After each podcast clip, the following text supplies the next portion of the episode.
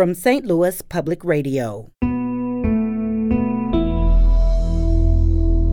This is St. Louis on the Air.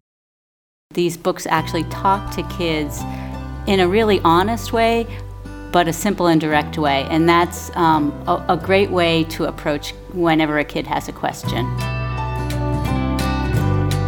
And so, you know, I very simply explained that there's a very sharp poke and it makes a teeny tiny hole that you can't see, but you don't want any germs to come in. So it protects against the germs.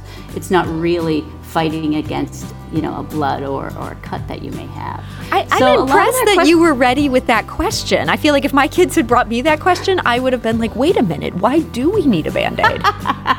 I'm Sarah Fenske.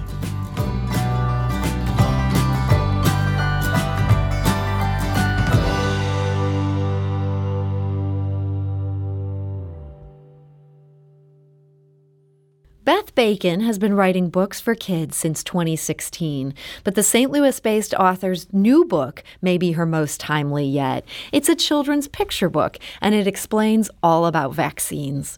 The book is called Helping the World Get Well COVID Vaccines, and she joins us today to tell us about it. Beth, welcome. Thanks, Sarah. It's good to be here. So, Beth, this wasn't your first children's book about COVID. Uh, when did you first dive into this topic? Well, I first dove into it um, actually way back in April of 2020 when the disease was brand new. Um, there's an organization called the Emory Global Health Institute, and they had a contest for a picture book because they knew that COVID would be a really hard thing to talk about for kids, and they thought that a picture book would be a great way to help grown-ups bring the subject up with their kids. And not only did you write the book in response to their prompt there, but you ended up winning their competition for the best children's ebook about the pandemic. What about this book uh, hit, hit so perfectly? You know, I think that it was very simple. Um, and it, it just explained what COVID is, how it spread it, but it also said that there are helpers out there, and it mm-hmm. talked about, um, you know, the people in our community who are helping.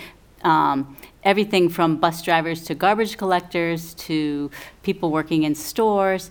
And then it went on to really directly talking about the stay at home mandates and why kids weren't going to school. And it explained that not going to school it was actually helping so that the disease wouldn't be spreading. I love this because this is kind of a theme that you continue here in your next book, Helping the World Get Well, in that I think so many of us can feel powerless and just buffeted by the winds of misfortune in the middle of this pandemic. And yet you're pointing out like you can make these small decisions and kids can make these small decisions and really help other people. Well, yeah, great. I, I think that kids are people too. Um, and these books actually talk to kids in a really honest way, but a simple and direct way. And that's um, a, a great way to approach whenever a kid has a question. And so you're coming into this next one, you're dealing with some science here, but again, you're keeping it pretty simple. So, what was your goal with this one? Um, the goal with this one really was to help a kid who may be afraid of getting a vaccine to say that it's not really going to hurt very much, but it's going to help an awful lot. Um, and, you know, it does say at the very end, like, of all the changes and all the things that a kid had to do in the last couple of years to help protect against COVID, getting that vaccine is one of the tiniest things, but it can make the biggest difference. And so you're really putting it in perspective as well. Like, this is not something you need to be afraid of. Yeah. So, what research did you do going into this? Did you sit down with kids and try to get a sense of like where they were at and what their questions were? You know, that's a really good question. I um, spend a lot of time talking to kids, and at the time, actually, I was teaching. Um, and so I did have a lot of conversations with kids. But really, as a children's book author, I also spend a lot of time reading other books, and I, I just have developed a way to talk simply and directly to kids. In the language of picture books. Hmm. I was going to say, I get a fair number of children's books that cross my desk here, people who want us to cover their kids' books. And frequently I'll take these books home and try them out with my kids, and it's very clear from the first page that this is not a book that works for kids. And it's not clear to me exactly what the mistake is that most authors are making. Did it take you a while to kind of figure out how to get this in a language that made sense? Oh, that's a really interesting question. Um, the first story that I wrote, the COVID 19 Helpers book for the contest, that actually came out very quickly because I, you know, at that time it was so intense and everybody was trying to read and learn and talk about COVID. Um, so that one really came out very quickly. The COVID vaccine one took a lot more research. I did research into what vaccines were and how they worked and um, you know, what kids would want to know about them. This story also goes into um, the main. It's a fictional story mm-hmm. about a kid who's afraid of getting a vaccine, and she has a friend who who can't get a vaccine because of the way his body works, which is the kid version of saying, you know, he's immunocompromised and can, can't isn't eligible for a vaccine. Mm-hmm. And so this talks about how her vaccine can also help him so you're sort of getting at the bigger picture here, not just the individual kid, but like, hey, you're helping your friend who can't do this. Yes, and it, hints at sort of the concept of herd immunity. And the, so the more people that have vaccines, the fewer germs there are out there in the world. And so part of what also makes this book work is it has such charming illustrations, you know, from sort of that opening spread where we see all the different little band aid styles to just the, the very cute pictures throughout this. And I understand you did not illustrate this yourself. How do you go about finding an illustrator and, um, you know, making the words fit with the pictures? Yeah, this this book and uh, the COVID Helpers book were not really traditionally made because traditionally uh, if you're not a writer illustrator, you send your manuscript to the publisher, and then the publisher deals with the illustrator separately from the writer.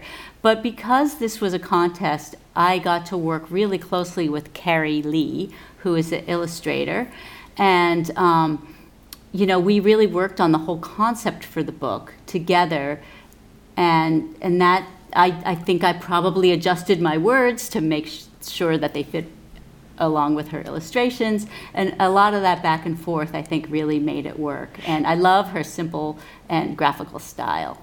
And so, is she someone that, that you found or you were paired with her through this contest? Uh, actually, she is somebody I knew, and we were both members of the uh, local children's book writers and illustrators organization. And so we'd known each other for a few years. And when I found out about the contest, I called her up and I said, you want to do this contest with me? And she kind of said, Are you crazy? We can't make a picture book in a few weeks because the deadline was very quick. And yeah, I guess I am crazy. I guess we're both crazy because we decided to do it and, uh, and we got it done. I love it. And I also love that there's a group for this. So is this something where you guys are kicking around ideas or more just a support for what can be a lonely job? You know, I would say both of those things. The organization is called the Society of Children's Book Writers and Illustrators, and it's actually an international organization. Um, I'm a member of the uh, Missouri and Kansas chapter, and I used to live in Seattle, and that was the chapter where I met Kary Lee. And so it is a great support. Um, they're all people who are dedicated to writing children's books. So if anyone out there says, I've got a children's book in me, join this organization. It will give a lot of support. Wait, that's a great recommendation. So you and Kary put this book together. The illustrations, uh, again, they're so charming. They turned out great. This is, again, that rare kids' book that my kids really liked. This book really came together beautifully. Did you then go read it to some kids and kind of see how it was playing? Was there a focus group uh, part of this process? there, you know, that would have been awesome, but no, we just went for it. And, and so I know it's still very new, but have you gotten much of a reaction to it? Um, yeah, you know, I have had a couple of opportunities to read to kids through Zoom meetings, and the kids really were, were very engaged. And the thing that was great about it is that they, they then went on to ask their own questions about vaccines. And that's really the purpose of these books to, you know, read the story, get them involved in the subject, and then they can ask questions that they've been keeping inside that they never had the opportunity to ask. So, did they come up with any questions that ended up stumping you? I mean, you're not coming in as a scientist. I feel like my kids frequently bring me up short. Well, the interesting thing about um, talking to kids is often their questions are very concrete. Um, like one of the questions was, why exactly do you need a band aid? And I think that's a really good question. They've all had some vaccine or another in their lives, and there is no blood, and, and they usually have a vaccine when they get a cut and there's blood. And so, you know, I very simply explained that there's a very sharp poke and it makes a teeny tiny hole that you can't see, but you don't want any germs to come in. So it protects against the germs. It's not really fighting against you know a blood or, or a cut that you may have. I, am impressed that, that you were ready with that question. I feel like if my kids had brought me that question, I would have been like, "Wait a minute, why do we need a band aid?" Kids are awesome, aren't they? They ask the best questions. Um, yeah, well, you know, I, I, guess I would say for, for any parent, like just take a step back and realize that they really want a very concrete, very simple answer. You don't have to get into any really complicated things. Um, another kid asked like you know i noticed there was like some liquid in that needle. What is that liquid? You know? And were you ready for that one? Well that one was that one was a little bit harder you know but you can just say that what's actually inside there are the ingredients for the vaccine. Mm-hmm. and those ingredients you know help work with the antibodies in your body and together this liquid and your antibodies will help fight the virus. Now, a doctor might say that isn't technically, technically, you know, as as accurate as it could be, but that's good enough for the kids, and they're like, "Oh, I get it. Okay, so it's not just water in there. It looked like water. It's it's actually, you know, the ingredients and the materials to fight against the virus." Man, I can see why you're so good at what you do. I mean, those are some great answers. So I got to just recommend this book. If you have kids that are contemplating vaccination or they have questions about an older sibling's vaccination, this book is called Helping the World Get Well COVID Vaccines. We have all the details uh, at stlonair.show or bethbaconauthor.com. You can also order your copy through that. Again, bethbaconauthor.com. Beth Bacon, thank you so much for joining us today. Thank you, Sarah. It's been great. We want to go out of the show. We asked for your ideas on how to talk to kids about vaccines. And David, who's a member of our St. Louis on the Air Facebook page, actually recommended a song that we found kind of charming. It's called Shots Keep Us Safe by Erica Rabner.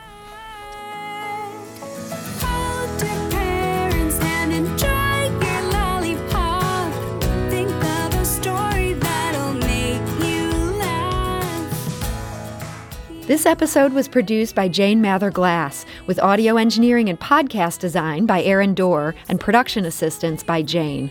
Our executive producer is Alex Heuer. St. Louis on the Air is a production of St. Louis Public Radio. Understanding starts here. Do you find yourself regularly listening to episodes of St. Louis on the Air? Suggest us to a friend you think might enjoy our conversations. And leave us a review and rating on Apple Podcasts on the App Store. It's the simplest way to help people discover our show. Thanks. St. Louis Public Radio is a member supported service of the University of Missouri St. Louis.